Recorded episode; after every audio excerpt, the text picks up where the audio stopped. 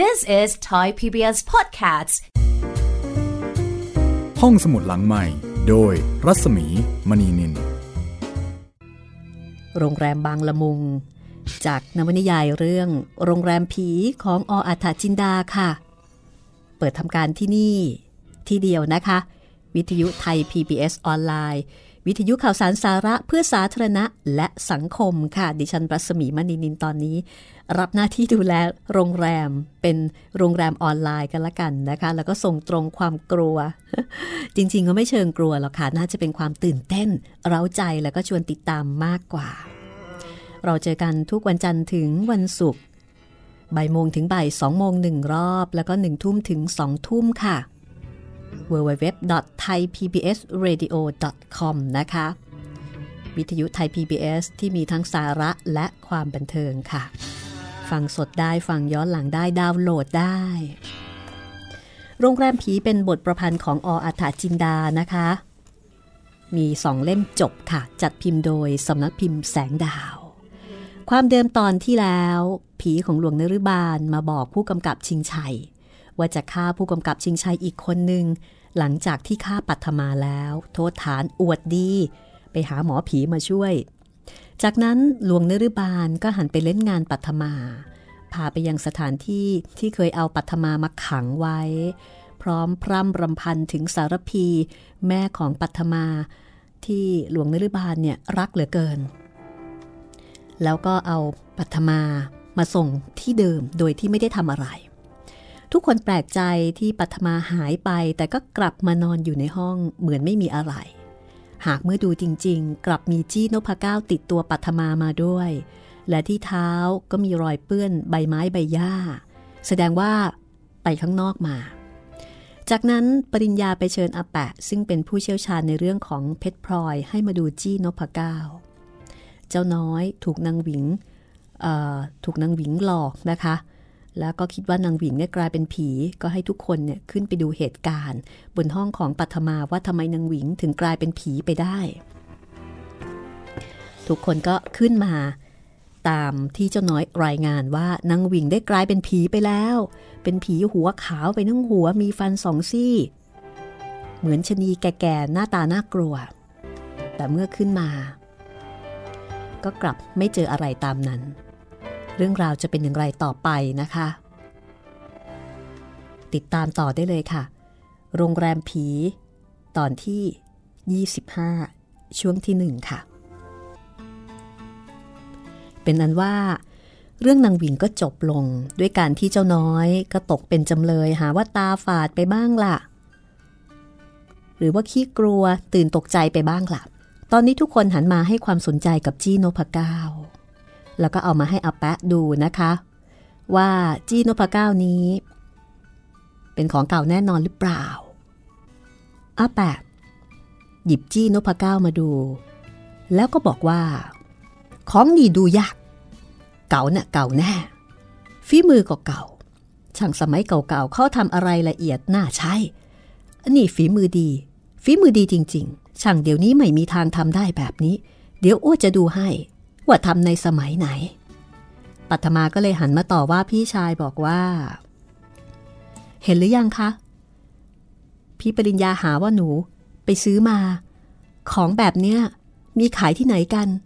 นอกจากตามบ้านเจ้านาย หรือว่าตามบ้านเก่าๆ พูดอะไรไม่มีเชื่อกันบ้างเลยอาแปะเงยหน้าขึ้น เอากล้องส่องเพชรวางลงบนโต๊ะ ปริญญาถามว่า ได้เรื่องหรือยังอาแปะยัง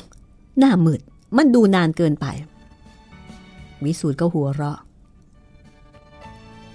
แล้วก็ส่งน้ำชาร้อนๆ ไปเสิร์ฟอาแปะ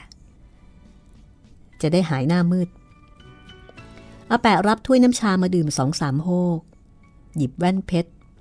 แว่นดูเพชรเอามาส่อง สักครู่หนึ่งก็เงยหน้า แล้วก็บอกว่า อีที่นี่รู้แน่ ของหนีอ้วกเข้าใจว่า อยังน้อยก็ทำตอนปลายรัชกาลที่ห้าสมัยพระพุทธเจ้าหลวง เพชรนินจินดาทุกเม็ดเป็นของแท้ทั้งหมดไม่มีเก้เลย หายากลือไปได้มาจากไหน นี่คือคำยืนยันของอาแปะนะคะว่า จี้นี้ไม่ธรรมดาทีเดียวเชียว ในขณะที่ทุกคนกำลังให้ความสำคัญกับจี้นพเก้าอยู่ดีๆ ตอนค่ำของวันนั้นค่ะ ก็มีเรื่องใหม่ขึ้นมาอีก คือนางหวิง มีอาการไข้กำเริบ ตัวร้อนมาก นอนสมไม่พูดไม่จา ปริญญาก็ต้องให้ในมัดไปตามหมอมาจากในเมือง และหลังจากในมัดขับรถออกไป ประมาณชั่วโมงเสร็จหมอก็มาถึง หมอก็ถามว่าใครเป็นอะไร ปัทมาก็บอกว่า เป็นเด็กคนใช้เองไม่รู้ว่าเป็นอะไรไป นอนซึมตลอดทั้งวันไม่พูดไม่จาเข้าปลาอาหาร ไม่กินทั้งนั้น หมอก็ถามว่า เอ เป็นหวัดหรือเปล่าครับ ก็ไม่เห็นจะเป็นอะไรนี่คะ หวัดก็ไม่ได้เป็น แต่นอนไม่ลืมหูลืมตา ตัวร้อนอย่างกระไฟ ให้ผมดูหน่อยนะครับ หมอพูดแล้วก็ลุกขึ้นยืน หิ้วกระเป๋ายาเดินตาม ขึ้นไปที่ห้องปัทมา ซึ่งนางหวิงนอนอยู่ที่นั่น เจ้าน้อยก็บอกว่า ไอ้เคฟันสองซี่แบบนี้ท่าทางจะหายยาก แกว่ายังไงนะ เจ้าน้อย เปล่าครับ ผมว่าเป็นมากแล้วคงจะหายยาก ปัทมาก็รู้ดีนะคะว่า เจ้าน้อยไม่ได้พูดอย่างที่แก้ตัว แต่ก็โอเค ตอนนี้ไม่อยากจะเอาเรื่อง เพราะว่านางหวิงกำลังต้องการหมอ เมื่อหมอเปิดประตูเข้าไปก็เห็นว่านางหวิงกำลังนอนคลางหญิงหญิงอยู่ในมุง้ง หมอนั่งลงแล้วก็ตวัดมุ้งขึ้นไปบนหลังคามุง้ง บอกว่าเอาขึ้นซะหน่อย อากาศจะได้ผ่านเข้ามาได้สะดวก ปัทมาก็บอกว่าเธอเองเนี่ย ก็เอาหลังคามุ้งขึ้นไปหลายหนแล้ว แต่ว่าเมื่อเธอออกไป นางหวิงก็จะเอามุ้งลงมาเองทุกครั้ง ไม่ทราบว่าเป็นยังไง หมอก็ตรวจอาการนะคะ จับแขนนางหวิง แล้วก็หันมาบอกกับปัทมาบอกว่า โอ้ย ตัวร้อนมากครับ เดี๋ยวผมต้องวัดประหลอดก่อน เป็นมากี่วันแล้วครับนี่ เป็นเมื่อวานนี้เองค่ะ ดิฉันเอาขึ้นมานอนเป็นเพื่อน ปกติเขานอนที่เรือนข้างล่าง พอขึ้นมาได้คืนเดียว ก็ไม่สบาย หมอหยิบประหลอดออกมาจากปากนางหวิง แล้วก็ตกใจ อ้าวทำไมประหลอดไม่ขึ้นเลย ตัวร้อนอย่างกับไฟ อย่างน้อยก็ต้องร้อยสี่ร้อยห้าเอ๊หรือว่าประหลอดเสื่อม เอาใหม่ครับ ผมมีอีกอัน อมอีกทีสิจ๊ะ เอาไว้ใต้ลิ้น ดูสิครับ ตัวร้อนอย่างกับไฟ หน้าแดงเป็นลูกตำลึงแบบนี้ แสดงว่าความร้อนสูงมาก ถ้าปล่อยไว้อีกหน่อยก็จะเพ้อ เคยเป็นไข้จับสันหรือเปล่า ดิฉันไม่เคยเห็นเขาเป็นอะไรนะคะ แข็งแรงจะตาย ทำงานได้ทั้งวัน เพิ่งมาไม่สบาย ก็เมื่อตอนขึ้นมานอนกับดิฉันบนนี้นี่ละค่ะ อืม หมอคลางเบาๆ หยิบปลอดออกมาจากปากนางหวิง พิจารณาปลอดอยู่สักครู่ เงยหน้าขึ้นมองปัทมา แปลก แปลกเหลือเกินปลอดไม่ขึ้นอีกแล้ว แสดงว่าร่างกายของแกไม่มีความร้อนเลย ปลอดของผมคงจะไม่เสื่อมทั้งสองอันแน่ๆ เมื่อก่อนที่จะมา ผมก็วัดไข้รายหนึ่งก็เห็นเป็นปกติถูกต้องดี แต่นี่ไม่ขึ้นเลยทั้งสองอันแปลกมาก มันแปลกเหมือนเมื่อครั้ง คุณนั่นแหละครับ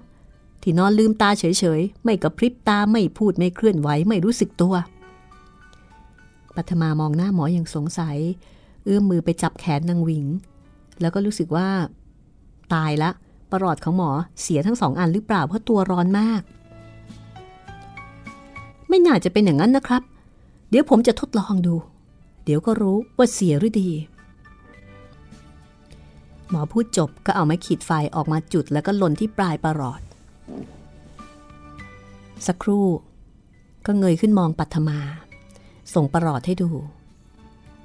ก็ไม่เห็นจะเป็นอะไรนี่ครับประหลอดของผมดี เห็นไหมครับ จริงค่ะ ขึ้นต้องร้อยหกประหลอดไม่เสียแน่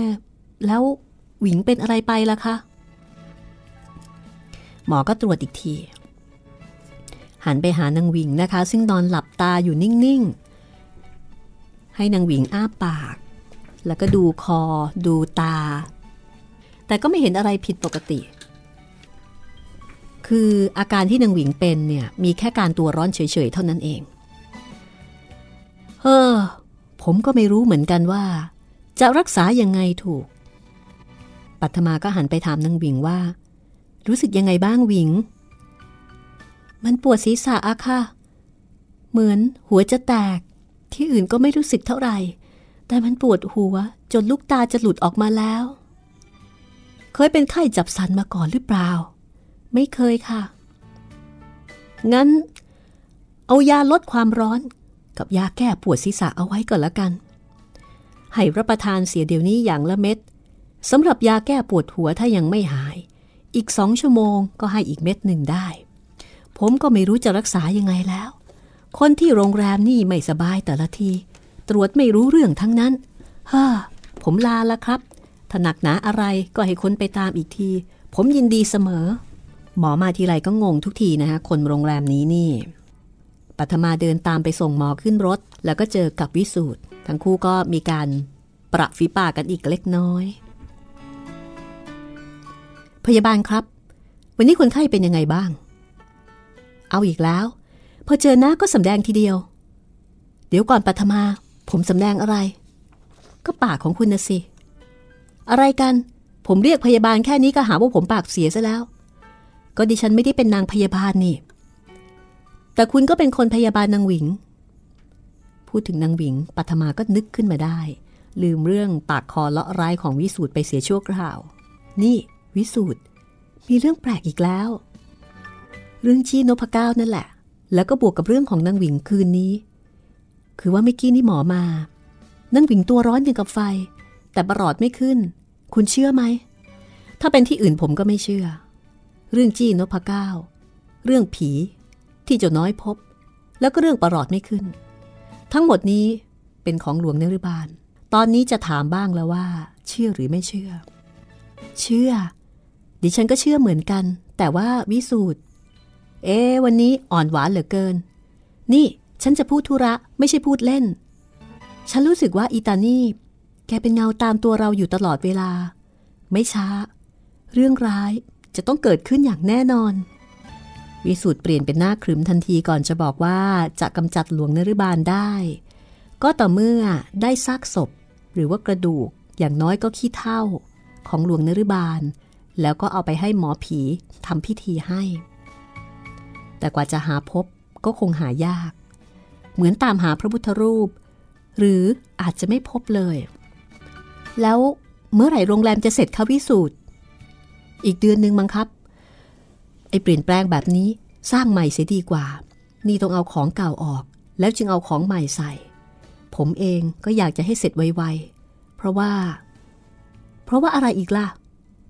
โรงแรมเสร็จ ผมจะได้แต่งงาน กับใคร ใครก็ได้ที่ผมรักเขา และเขาก็รักผม ปัทมาถอนใจใหญ่ มองหน้าวิสูตรด้วยสายตาที่แสดงความเวทนา คุณนี่ ไม่เห็นจะพูดเรื่องอะไร นอกจากแต่งงาน รถตกอยู่ในป่า เกือบจะเอาชีวิตไม่รอด ก็ยังอุตส่าห์ภาวนาเรื่องแต่งงาน แต่ว่าคงยากหน่อยนะ คนปากเสียไม่ดีอย่างคุณ ผู้หญิงที่ไหน จะแต่งงานด้วย ต้องมีแน่ ใคร ก็ผู้หญิงที่ปากเสียด้วยกันไง ก็ปากคอพอๆกัน คืนนั้นเป็นคืนเดือนมืด ปริญญาเดินตรวจไปทั่วบริเวณ แล้วก็มาหยุดลงที่เรือนกระจก มองดูหีบลายทองที่ใส่ศพในปั้นผู้เป็นพ่อ แล้วก็รู้สึกว่าน้ำตาซึมมาที่ขอบตา ด้วยความคิดถึง ด้วยความระลึกถึงบุญคุณของพ่อ นึกถึงความรักระหว่างพ่อกับลูก เขาเปิดประตูเรือนกระจกเข้าไปนั่งคุกเข่าอยู่หน้าหีบศพ จุดทูบขึ้นดอกหนึ่ง ปักลงที่กระถางทูบ แล้วก็ก้มลงกราบด้วยความเคารพ คุณพ่อครับ ตอนนี้ วิญญาณของคุณพ่อก็คงรู้แล้วว่า ผมกำลังผจญกับหลวงนิรบาลแทนคุณพ่อ ทั้งๆทที่ผมไม่รู้เรื่องรู้ราวอะไรเลย ขอวิญญาณของคุณพ่อ จงช่วยปกปักรักษา ปัดเป่าภัยพิบัติอันตรายทั้งหลายให้แคล้วคลาดไป อย่าให้ศัตรูทำอันตรายได้ และขอให้วิญญาณของคุณพ่อจงไปสู่สุคติ อย่างสัมปรายภพโน้นเถิด พอกราบแล้วลุกขึ้นหันหลังเตรียมจะกลับออกมา แต่ปริญญาก็ต้องชะงัก คนลุกเกลียวขึ้นมาทันที เมื่อมีเสียงเรียกว่า ปริญญา คุณพ่อ ปริญญาคลางเบาๆ ยืนตัวแข็งอยู่กับที่ด้วยความกลัว อย่านะลูก อย่าหันหน้ามาดูพ่อ อย่าหันมา ถ้าลูกเห็นพ่อแล้ว ลูกจะกลัวมากกว่านี้ พ่อมีเรื่องที่จะต้องบอกให้ลูกรู้เอาไว้ ตั้งแต่พ่อตายจากลูกไป วิญญาณของพ่อไม่มีความสุขเลย พ่อเป็นห่วงลูก อยากจะช่วยลูก แต่ก็ไม่รู้จะช่วยยังไงได้ วิญญาณของไอ้หลวงนฤบาลมันแรงกว่าพ่อ มันแรงด้วยความพยาบาท แรงด้วยคำสาบาน ตอนแรก มันยังเข้าบ้านเราไม่ได้ เพราะพ่อมีพระพุทธรูปเชียงแสน ทองสีดอกบวบ คุ้มครองอยู่ แต่พ่อรู้เท่าไม่ถึงการ ให้เจ้าเทียมไปซะ พอพระพุทธรูปออกจากบ้าน วิญญาณของมันก็อารวาสทันที ปริญญาอยากจะโต้ตอบกับวิญญาณของนายปั้น แต่ก็พูดอะไรไม่ออก ได้แต่นึกในใจว่า ขอให้วิญญาณของคุณพ่อไปสู่สุคติเถอะครับ ผมจะทำบุญกรวดน้ำไปให้ แต่ดูเหมือนว่าในปั้นจะได้ยิน แม้ว่าปริญญาจะเอ่ยอยู่ในใจก็ตาม เพราะวิญญาณของในปั้นกล่าวว่า พ่อไปไม่ได้หรอกลูก พ่อยังมีเวร แต่ก็ได้ช่วยเหลือเท่าที่พ่อจะช่วยได้ ตอนที่ไอ้ก้านแอบมายิงวิสูตรพ่อก็ช่วยเอาไว้ แกล้งเปิดฝาโลงออกมา ไอ้นั่นกลัวก็เลยหนีไป ไม่อย่างนั้นวิสูตรก็คงตายไปแล้ว ถ้าอย่างนี้พ่อพอจะช่วยได้ แต่ที่จะขัดขวางหลวงนรุบาล พ่อทำไม่ได้ วิญญาณมันแรงกว่าพ่อเหลือเกิน จำไว้นะ ปริญญา ไหนไม่ช้า เหตุร้ายในโรงแรมก็จะเกิดขึ้นอีก ใครที่ใกล้ชิดปัทมาอย่าไว้ใจนัก ให้ระวังเอาไว้ วิสูตรเป็นคนดี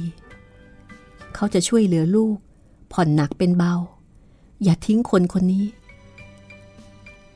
จำไว้ ที่พ่อเตือนในวันนี้จงจำเอาไว้ให้ดี พ่อมานานไม่ได้ ลาก่อนปริญญา ปริญญาสลัดความกลัว คิดว่าเป็นผีพ่อผีแม่คงไม่ทำอันตรายนอกจากบอกข่าว เขาหันหลังกลับเข้าไปกราบที่หน้าศพอีกครั้ง พอออกมาจากเรือนกระจก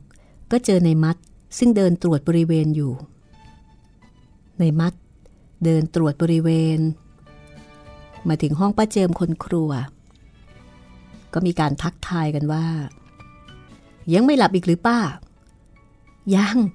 กาแฟสักถ้วยไหมล่ะในมัด จะได้ตาสว่างสว่าง อยู่ยามดึกๆ อย่างนี้ฉันเห็นใจ ก็ดีละสิป้า นี่ก็ตั้งใจมาเหมือนกัน ไม่ต้องหวานมากนักเถอะป้า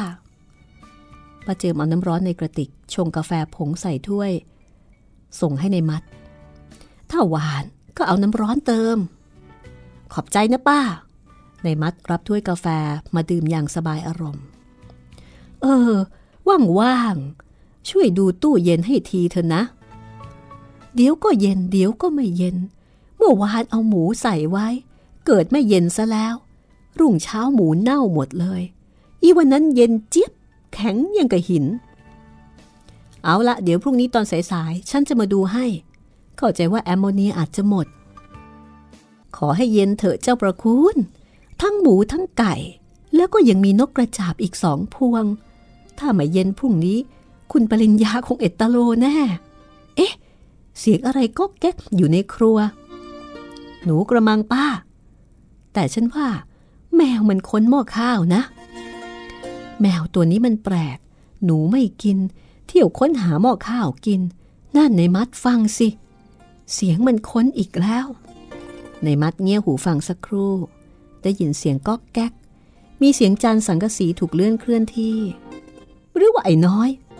มันเคยแอบมาขโมยกินขนม ของจะเอาไว้ให้คุณปัทมา ก็เสือกมากินซะทุกที ไม่ได้ไอ้นี่ จะต้องแผ่นกระบาลซะบ้าง ไม่งั้นขโมยไม่หยุดป้าเจิมพูดแล้ว เดินออกจากห้องไปที่ห้องครัว ซึ่งอยู่ติดติดกัน แกเปิดประตูเข้าไปเงียบๆ เอามือจับสวิตไฟ แล้วก็เปิดให้ไฟสว่างขึ้น ภาพที่เห็นหน้าตู้เย็น ไม่ใช่ภาพของเจ้าน้อย อย่างที่แกเข้าใจ แต่เป็นภาพที่แกไม่เคยเห็นมาก่อนคความตกใจทำให้แกถึงกับกระโจนพรวดออกมานอกห้อง ในขณะที่สายตายังคงจับอยู่ที่ภาพนั้น ส่วนปากก็ร้องตะโกนด้วยความตกใจกลัวป้าเจอมองเห็นอะไร This is Thai PBS Podcasts ห้องสมุดหลังใหม่ โดยรัศมีมณีนิน เข้าสู่ช่วงที่ 2 นะคะของตอนที่ 25 ค่ะ ห้องสมุดหลังใหม่นะคะ โรงแรมผีซึ่งก็เป็นตอนที่เหมือนกับว่ากำลังจะมีเรื่องร้ายๆเกิดขึ้นอีก จริง ๆ ก็มีเรื่องร้ายๆเกิดขึ้น แทบจะทุกตอนเลย ขึ้นอยู่กับว่าจะร้ายมากน้อยขนาดไหนอย่างไรนะคะ แต่ตอนนี้ดูเหมือนว่าความสนใจของทุกคนเนี่ยจะไปอยู่ที่นางหวิง แล้วก็ไม่รู้ว่านางหวิงเป็นอะไรกันแน่ ก็ช่วงนี้ต้องขออภัยคุณผู้ฟังด้วยนะคะเพราะว่าเสียงออกจะอาจจะระคายหูคุณผู้ฟังอยู่บ้างนะเอ่อเป็นโรคฮิต เป็นโรคฮิตที่ไม่อยากฮิต เป็นหวัดอย่างแรงแล้วก็เจ็บคออย่างมากนะครับก็จะพยายามทำเสียงให้ปกติมากที่สุดเท่าที่จะทำได้ทำเสียงไม่ให้ทำร้ายโสตประสาทของคุณผู้ฟังจนเกินไป เราไปฟังกันต่อเลยกันแล้วกันนะคะว่าป้าเจอมองเห็นอะไรที่ทำให้ตกอกตกใจถึงขนาดนั้น เป็นแมวอะไรกันแน่ ที่มาขโมยกินข้าวของแกแล้วทำให้แกตกใจ เชิญฟังได้เลยค่ะ ตอนที่ 25 ช่วงที่2ค่ะ ปรากฏว่าป้าเจิม ตะโกนเสียงลั่นเลยว่า ช่วยด้วยนางหวิงนางหวิงเป็นผี กินหมูดิบๆช่วยด้วย ช่วยด้วย ในมัดรีบลุกขึ้นจากเก้าอี้ แล้วก็วิ่งไปที่หน้าครัว พอไปถึงก็เห็นป้าเจิมกำลังนอนหงายล้มกลิ้งอยู่บนพื้น แล้วก็เอาแต่ร้องบอกว่านางหวิงค่ะนางหวิงมันกินหมูดิบๆนางหวิงมันกินหมูดิบๆทุกคนก็วิ่งเฮโลกันมาที่ห้องของป้าเจิม ไม่ว่าจะเป็นปริญญาวิสูตร อทุกคนวิ่งมาถึง ก็งงสิคะต่างมองหน้ากันว่าเกิดอะไรขึ้น อะไรกันในมัดเมื่อกี้นี้ดูเหมือนว่าจะเป็นเสียงป้าเจิมป้าเจิมเป็นอะไรไป แกไม่ได้เป็นอะไรไปหรอกครับ นั่งหวิงนะสิครับ นั่งหวิง ไหนว่านั่งหวิงนอนไม่สบายอยู่ในห้องของปัทมาไง วิสูตรถาม ก็มันนอนที่นั่นนะสิมันนอนเป็นเพื่อนปัทมามานานหลายคืนแล้ว มันนอนกับคุณปัทมานั่นแหละครับ แต่เมื่อกี้มันลงมาที่นี่ แล้วเข้าไปในครัว ที่แรกผมก็ไม่เห็น แต่ได้ยินเสียงป้าเจิมแกว่า ได้ยินเสียงก๊อกแก๊กอยู่ในครัว แกนึกว่าหนูก็เข้าไปดู สักประเดี๋ยว ได้ยินแกร้องบอกว่า นั่งวิงมาขโมยหมูดิบๆกิน ไม่จริง ไม่น่าจะใช่แล้วล่ะนางวิงมันจับไข่อยู่ข้างบนโง่หัวไม่ขึ้น จะลงมาลักกินหมูได้ยังไงกัน ปริญญาไม่เชื่อแล้วก็หัวเราะ ไอ้กินหมูหรือไม่กินผมไม่เห็น แต่ผมเห็นมันวิ่งหนีขึ้นไปข้างบนนั่นแหละครับทำไมผมจะจำไม่ได้ วิสูตรมองหน้ากับปริญญา เอ แล้วทำไมไม่สวนกับเรา นั่นนะสิ ระยะเวลาที่ที่ได้ยินเสียงเอะอะเมื่อกี้ กับระยะเวลาที่เราวิ่งลงมา มันก็ใกล้ๆกัน ถ้าเป็นนางวิงวิ่งสวนไป เพื่อที่จะเข้าห้องปัทมา ก็ต้องสวนกับเราแล้ว แต่นี่เราไม่เห็นใครเลย แต่มันวิ่งขึ้นไปทางนั้นแน่ๆครับ นั่นแหละครับป้าเจอมาแล้ว ถามแกดูสิครับ อีนี่มันเป็นผีปอบค่ะ มันถึงได้ลักหมูกินทั้งดิบๆเอาไว้ไม่ได้แล้วเฮ้ยนางหวิงค่ะคุณ มันเข้าไปขโมยหมูในตู้เย็นกิน หมูดิบๆซะด้วย มันเป็นผีปอบค่ะ เอาไว้ไม่ได้ เดี๋ยวหมูไม่มีมันจะหันมาเล่นไส้อีชั้นเข้าขัดคุณขา เป็นไปไม่ได้หรอกป้า หมูดิบๆ มันจะกินเข้าไปได้ยังไง อีกอย่าง หวิงมันเป็นไข้ ความร้อนสูง ตัวร้อนอย่างกาไฟประหลอดขึ้นตั้ง เออจริงสินะปัทมาบอกว่าตัวร้อนเหมือนไฟ แต่หมอวัดประหลอดไม่ขึ้น แสดงว่าร่างกายปกติ อย่างนั้นก็ไม่มีปัญหาละครับคุณ ถ้าเป็นคนธรรมดาก็คงจะขโมยอาหารอย่างอื่นทำไมจะกินหมูดิบๆ อาหารอย่างอื่นมีไหมป้า ในตู้เย็นนั่นน่ะ มีค่ะ มีตั้งหลายอย่าง แต่มันไม่ยักกระแตะต้อง มันต้องเป็นผีปอบแน่ๆค่ะใช่แล้ว อีนี่ผีปอบเข้ามาสิง มันถึงได้อยากกินของสดสดๆคาวๆเอาไว้ไม่ได้ คุณต้องรีบจัดการนะคะ ไม่อย่างนั้นตับไตไส้พุงอีฉันไม่ปลอดภัยแน่ แล้วมันไปทางไหน วิสุทธ์ถามอย่างตกใจ มัวแต่สอบสวนจนกระทั่งไม่รู้ว่านางวิงเนี่ยวิ่งไปทางไหน วิสุทธ์ก็เกรงว่าอาจจะวิ่งไปทำร้ายปัทมา เห็นมันวิ่งไปทางห้องคุณปัทมานั่นแหละครับ ถ้าอย่างนั้นรีบไปกันเถอะปริญญา ป่านนี้ปัทมาเป็นอะไรไปแล้วก็ไม่รู้ ทั้งนายมัด ปริญญาแล้วก็วิสูตรต่างก็วิ่งขึ้นบันไดไปยังห้องปัทมาด้วยความรวดเร็ว เมื่อมาถึงปรากฏว่า ประตูห้องปิดกรอนข้างใน ปริญญาก็เลยทุบประตูแล้วก็ตะโกนเสียงดัง เพื่อจะให้ปัทมาตื่น ปัทมา เปิดประตู เร็วเข้าปัทมาบอกก็เปิดประตู มีเสียงร้องถามมาจากในห้องเป็นเสียงของปัทมาที่เพิ่งตื่นนอน ว่าใครทำไม พี่เองปัทมาเปิดประตูเร็วๆหน่อย มีเรื่องคำว่ามีเรื่องทำให้ปัทมาลุกพรวดพลาดออกมาถอดกรอนประตูโดยเร็ว พอเห็นวิสูตรกับนายมัด เธอก็ถามอย่างตื่นๆว่าเกิดอะไรขึ้น ปริญญาจับมือน้องสาว ลากออกมาจากประตูห้อง สังเกตดูว่านางหวิง ซึ่งถ้าหากนอนอยู่ในมุ้งก็คงจะได้ยินไม่ถนัดคือ ลากออกมาคุยข้างนอก ไม่อยากให้นางหวิ่งได้ยิน แล้วก็กระซิบถามปัทมาว่านางหวิงอยู่หรือเปล่าทำไมคะ เมื่อตอนหัวค่ำยังนอนอยู่ในมุง้ง แต่ตอนนี้ไม่ทราบ เดี๋ยวขอดูก่อนค่ะปัทมาแวบหายเข้าไปชั่วอึดใจ ก็กลับออกมาแล้วก็บอกว่า อยู่ค่ะ นอนอยู่ในมุง้ง มีเรื่องอะไรกันหรือเปล่าคะป้าเจิมแกบอกว่า แกเห็นนางหวิงขโมยหมูดิบๆในตู้เย็นกิน ในมัดกระซิบแล้วก็ชำเลืองไปทางประตูห้องอย่างเกรงว่านางหวิงจะได้ยินป้าเจิมสติไม่ดี มีอย่างเหรอ คนกินหมูดิบๆ แล้วอีกอย่าง นางหวิงมันจะลุกไหวหรือคะ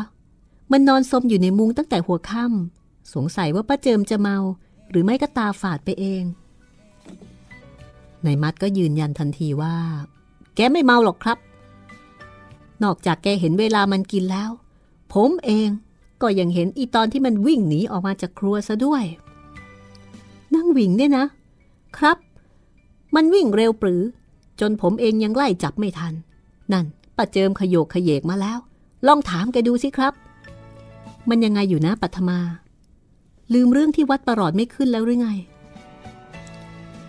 ปัทมามองดูหน้าวิสูตรจริงสิวิสูตรดิฉันเพิ่งนึกขึ้นได้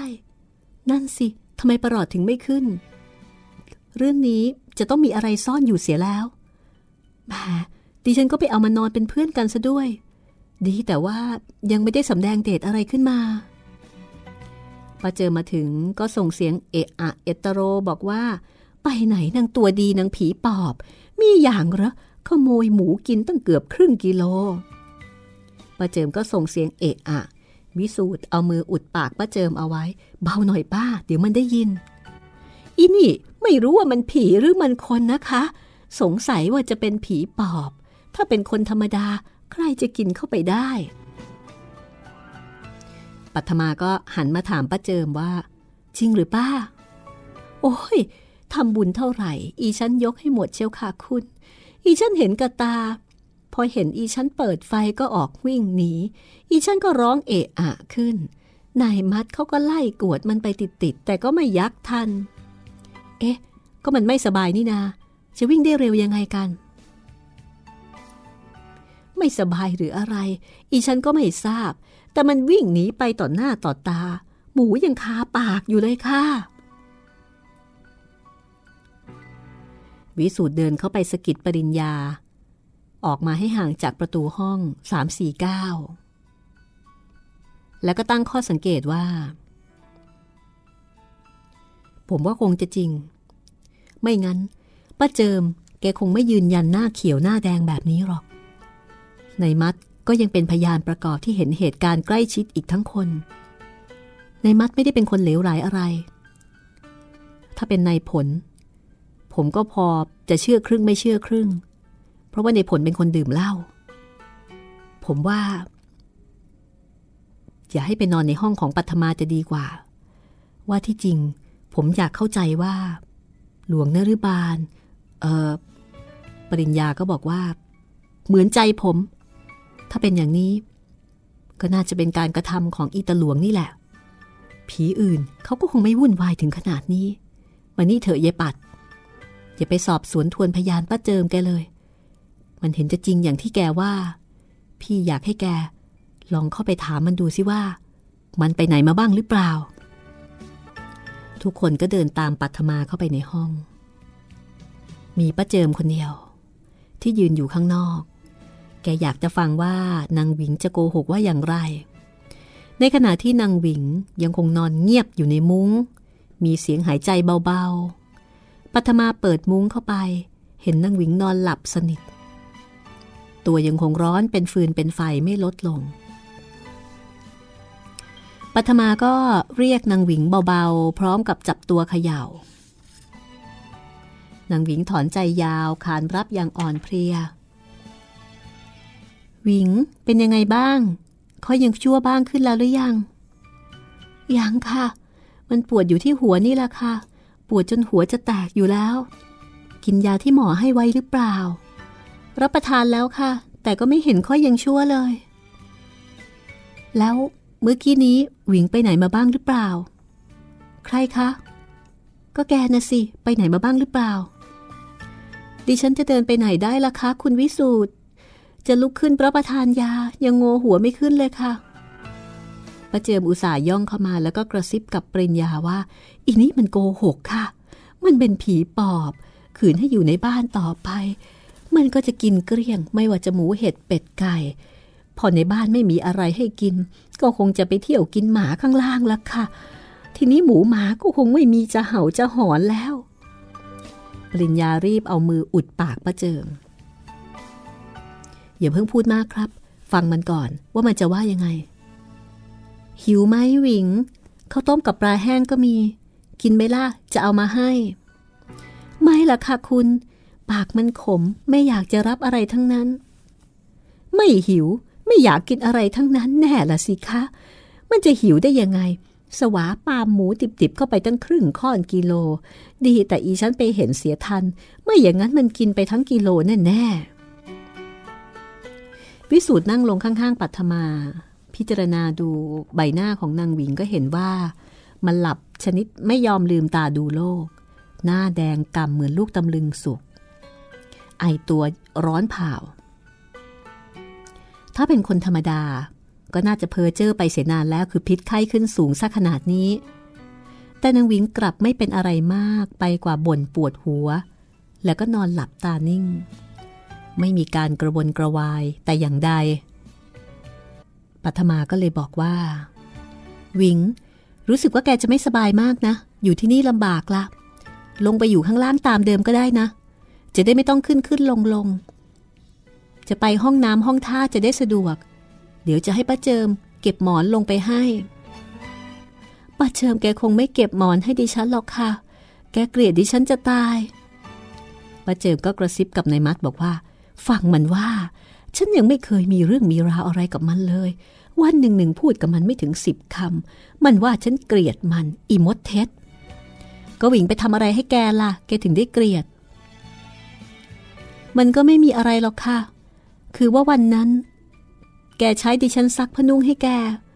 ดิฉันก็ว่าป้าเจอไม่ใช่นายดิฉัน มีแต่คุณกับคุณปริญญาเท่านั้น แกก็โกรธ หาว่าดิฉันไม่ซักผ้าให้แก แล้วตั้งแต่วันนั้น แกก็บน่น คอยหาเรื่องดิฉันทุกวัน ไม่ไอ้นั้นก็ไอ้นี่ ขโมยหนมบ้างล่ะ ขโมยหมูไปทอดกินบ้างล่ะ คือวันนั้นไม่มีข้าวกินค่ะคุณ ดิฉันก็เอาหมูไปทอด รับประทานชิ้นเล็กๆ เล็กนิดเดียว แกก็หาว่าดิฉันขโมยหมู วิสูตรยักคิ้วกับปริญญา แสดงว่าเรื่องมันเข้าท่านางหวิงพยายามหาเหตุผลให้มาเข้าเรื่องขโมยหมู งั้นก็เอาอย่างนี้ เมื่อไม่ถูกกับป้าเจิม ก็ให้ในมัด เอาลงไปให้แทนก็แล้วกัน โถคุณคะดิฉันไม่สบายมากนะคะ ไม่อยากขยับตัวไปไหนเลย มันปวดร้าวอยู่ในสมองนี่แหละค่ะ ให้ดิฉันนอนอยู่ที่นี่สักคืน พรุ่งนี้ค่อยลงไปไม่ได้หรือคะ ลงไปคืนนี้แหละหวิง ลงไปเถอะ เดี๋ยวในมัด จะเอาที่นอนหมอนมุ้งลงไปให้ ปัทมายืนยัน ไม่ยอมให้นางหวิงนอนอยู่ในห้องอีกต่อไป ค่ะ นางหวิงรับคำอย่างไม่เต็มใจ คุณต้องการเช่นนั้น ก็ได้ค่ะอ๋อในมัด ช่วยเอาของลงไปให้ทีนะ เออนะลงไปก่อนเถอะ อย่าเป็นห่วงเลย เดี๋ยวเอาตามลงไปให้นางหวิงค่อยๆทรงตัวเดินออกมาช้าๆ พอโผล่ประตูห้องก็เจอกับป้าเจิม แหมสำออยฟ้องใหญ่นะ ไม่ซักผ้าก็โกรธตอแหล ฉันไม่เคยว่าอะไรแกแม้แต่คำเดียว อย่าพูดเลยป้า พูดแล้วก็ทะเลาะกันเปล่าๆ ฉันสู้ป้าไม่ไหว แล้วก็หนวกหูคุณคุณท่านท่านเปล่าๆฮ่าฉันเป็นคนตอแหล เอาเถอะนะไปเถอะ อย่าเพิ่งมาต่อล้อต่อเถียงกันที่นี่เลย ป้าก็พูดอะไรไม่รู้เรื่อง มันกำลังไม่สบายอยู่ เสียกำลังใจกันเปล่าๆ ไปเถอะหวิง อย่าไปถือสาหาความคนแก่เลย เดี๋ยวก่อนนางหวิง นั่นแกไปกินอะไรมา ปากมันย่องเชียวทุกคน หันไปมองนางหวิงเป็นสตาเดียวกัน แล้วก็จ้องมองไปที่ปากของเธอ แล้วทุกคนก็เห็นว่า ที่ริมฝีปากของนางหวิงนั้น ปากมันย่องคล้ายกินของมันมันเหมือนกับว่าเพิ่งกินมาใหม่ ๆ นางหวิงเอามือเช็ดปาก แล้วก็ตอบหน้าตาเฉยว่า อ๋อ น้ำมันละหุงค่ะ เหลือก้นขวดนิดนึง ดิฉันเลยแล้วประทานเข้าไป รู้สึกว่าท้องมันผูก แล้วขวดมันไปไหนซะล่ะ วิสูตรเริ่มสอบสวน แต่ก็ไม่ได้ความ เพราะนางวิงแก้ตัวว่า ทิ้งไปแล้วค่ะจำไม่ได้ว่าทิ้งที่ไหน มันตอบเท่านี้ก็หันหลังเดิน ยึดราวบันไดลงไป อย่างอ่อนประหวยโรยแรงเต็มทน มันตอบเท่านี้ก็หันหลังเดินยึดราวบันไดลงไป อย่างอ่อนประหวยโรยแรง เรื่องกินหมูติบๆนี้ ก็ถึงหูของผู้กำกับชิงชัยในไม่ช้า ปริญญาก็ถามผู้กำกับว่า คิดยังไงในเรื่องนี้ คือพอหลังจากที่ ผู้กำกับชิงชัย รู้เรื่องนี้ แกก็ขับรถมาที่โรงแรมเลยทันที ผู้กำกับบอกว่า แปลก ผมก็อยากทราบข้อเท็จจริงเหมือนกันว่า มันจะเป็นอย่างว่านะหรือเปล่า รายนี้ดูแล้วไม่ซ้ำแบบกับเรื่องที่แล้วมานะครับ ครับมาแบบใหม่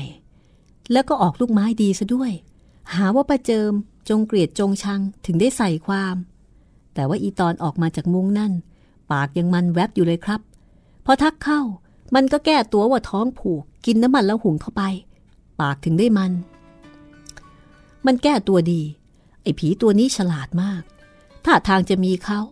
คนธรรมดาคงไม่กินหมูดิบๆแน่ๆถ้าเนื้อวัวอาจจะมีบ้าง เช่นเอามาทำลาบ มันต้องมีอะไรแอบแฝงอยู่จริง ๆ อย่างที่ประเจิมว่า นี่ถ้าหากเป็นตอนก่อนๆที่ผมเอง ยังไม่เจอเองเข้ากับตัว ก็คงจะต้องหัวเราะเยาะคุณอีก แต่ตอนหลังนี่หัวเราะไม่ออก เพราะมันเอาจังๆผมเหมือนกัน แถมบอกอีกว่า ผมจะต้องตายเป็นคนต่อไปจากคุณปัทมาซะด้วย แต่ว่าอดใจสักประเดี๋ยว เดี๋ยวก็รู้ว่าจริงยังไงกันแน่ แล้วเรื่องที่ตัวร้อนอย่างกับไฟ แต่วัดประหลอดไม่ขึ้นแล้วครับ วิสูตรเล่าให้ฟังหรือเปล่า เล่าหมดทุกเรื่องครับ นั่นแหละเป็นเรื่องที่แปลกยิ่งกว่ากินหมูดิบๆซะอีก สมมติว่า หากเป็นหลวงนรุบาลจะเอายังไง มันคงไม่ยอมรามือแน่ๆ นั่นต้องแล้วแต่หมอ รอให้หมอมาซะก่อนเถอะครับ เราถึงจะรู้ว่าจะเอายังไงกับมันดี ถ้าหากเป็นหลวงนรุบาลแต่ถ้าหากเป็นผีอื่นก็ไม่มีปัญหา หมอแกไล่พักเดียวก็เปิด ผมว่าไม่ใช่ผีอื่นหรอกครับ ถ้าเป็นผีอื่นเขาก็ไปผุดไปเกิดแล้ว ไม่คอยมาอารวาสไม่เว้นแต่ละวันแบบนี้ เอ๊ะ เสียงรถ หมอคงจะมาแล้วกระมังครับ ปริญญาลุกไปที่ประตูโรงแรม รถคันหนึ่งกำลังหยุดที่ประตู ปริญญาเห็นแล้ว ก็ยิ้มอย่างสบายใจ ดูเหมือนว่าจะลืมเรื่องผีหลวงนฤบาลซะแล้ว สวัสดีครับ คุณป้า คุณมยุรี คุณมาริสาด้วย เชิญครับ ผมนึกว่าจะไม่แวะมาซะแล้วป้าชื่นก็พาหลานสาวมาเหมือนเดิม หายโกรธแล้วหรือยังครับมายุรีมายุรีหัวเราะอย่างเสียไม่ได้ก่อนจะบอกว่าดิฉันไม่ได้โกรธใครนี่นา ขอให้จริงอย่างที่ปากว่าเถอะครับ ผมเบื่อคนหน้าตาสวย ต้องมาทำหน้างอ แล้วก็ทำหน้าเย็นชา เหมือนแกงเลียงไม่ได้อุ่นไฟ ทำไมคะ แกงเลียงที่มันไม่ได้อุ่นไฟ มันจืดชืดนักเชียวหรือคะ เขาก็ว่ากันอย่างนั้น มีหน้าละ่ะ คุณถึงได้พยายามจะกินแกงเผ็ด พูดแล้วมายุรีก็เดิน หัวเราะเข้าไปข้างใน แล้วก็จับแขนป้าชื่น กึ่งลากกึ่งจูงเข้าไปในห้องรับแขก พอดีไปเจอหน้ากับผู้กำกับชิงชัยอ้อคุณมายุรีนี่เอง ผมนึกว่าใคร เห็นปริญญาเขาออกไปตั้งนาน ผู้กำกับ หลีกทางให้ป้าชื่นเข้ามาในห้องรับแขก ดิฉันมันแขกประจำโรงแรมค่ะผู้กำกับ ไปไหนก็ไม่รอดไปไปมามาก็ต้องกลับมาพักที่นี่ มาริสาเดินตามเข้ามาพร้อมกับปริญญา เจ้าน้อยยกกระเป๋าขึ้นไปข้างบนตามหน้าที่ มายุรีมองไปรอบๆ โรงแรมแล้วก็ยิ้มออกมาด้วยความพอใจ พรางเอ่ยชมเชยวิสูตรว่า การก่อสร้างก้าวหน้าไปมาก แต่ว่าชมวิสูตรกับปริญญา และนี่คุณวิสูตรไปไหนล่ะคะ วิสูตรไป ไปซื้อของเดี๋ยวมาครับ เดี๋ยวก็มา จริง ๆ แล้ววิสูตรไปรับหมอผีนะคะ แต่ว่าปริญญาเนี่ยไม่อยากจะบอกให้ตกอกตกใจ ปริญญาพูดจบ เสียงรถยนต์ก็ดังขึ้นอีกครั้งหนึ่ง ผู้กำกับชิงชัยก็เผลอร้องว่า ท่านอาจารย์มาแล้ว ท่านอาจารย์อะไรคะมาทำอะไรที่นี่ เออ คือเราเราจะลงกระหม่อมทางอยู่ยงคงกระพันครับ ผมเป็นตำรวจต้องเอาทางไสยศาสตร์ไว้บ้าง เพราะมันต้องต่อสู้กับผู้ร้ายเสมอพระชื่นโบกมือ โอ้ย ถ้าทางคงกระพันดิฉันไม่เอาละค่ะ ถ้าอาจารย์จะให้หวยแล้วก็จะอยู่ด้วยคน ไปข้างบนกันเถอะหลาน ป้าอยากพัก เหนื่อยเหลือเกินแล้ววันนี้ พอป้าชื่น พาหลานสาวขึ้นบันไดลับไป วิสูตรก็พาอาจารย์เข้ามาพอดี ผู้กำกับก็เชิญให้หมอนั่งพักที่ห้องรับแขก เพื่อที่จะได้ปรึกษาหารือเพื่อว่าจะวางแผนว่าจะทำอย่างไรต่อไป ติดตามกันต่อไปว่า เป็นฝีมือของหลวงนรบาลจริงไหม เพราะว่าครั้งนี้มาแปลกกว่าทุกครั้ง ออกแนวผีปอบผีปอบด้วย This is Thai PBS Podcasts. ห้องสมุดหลังใหม่ โดยรัศมีมณีนิน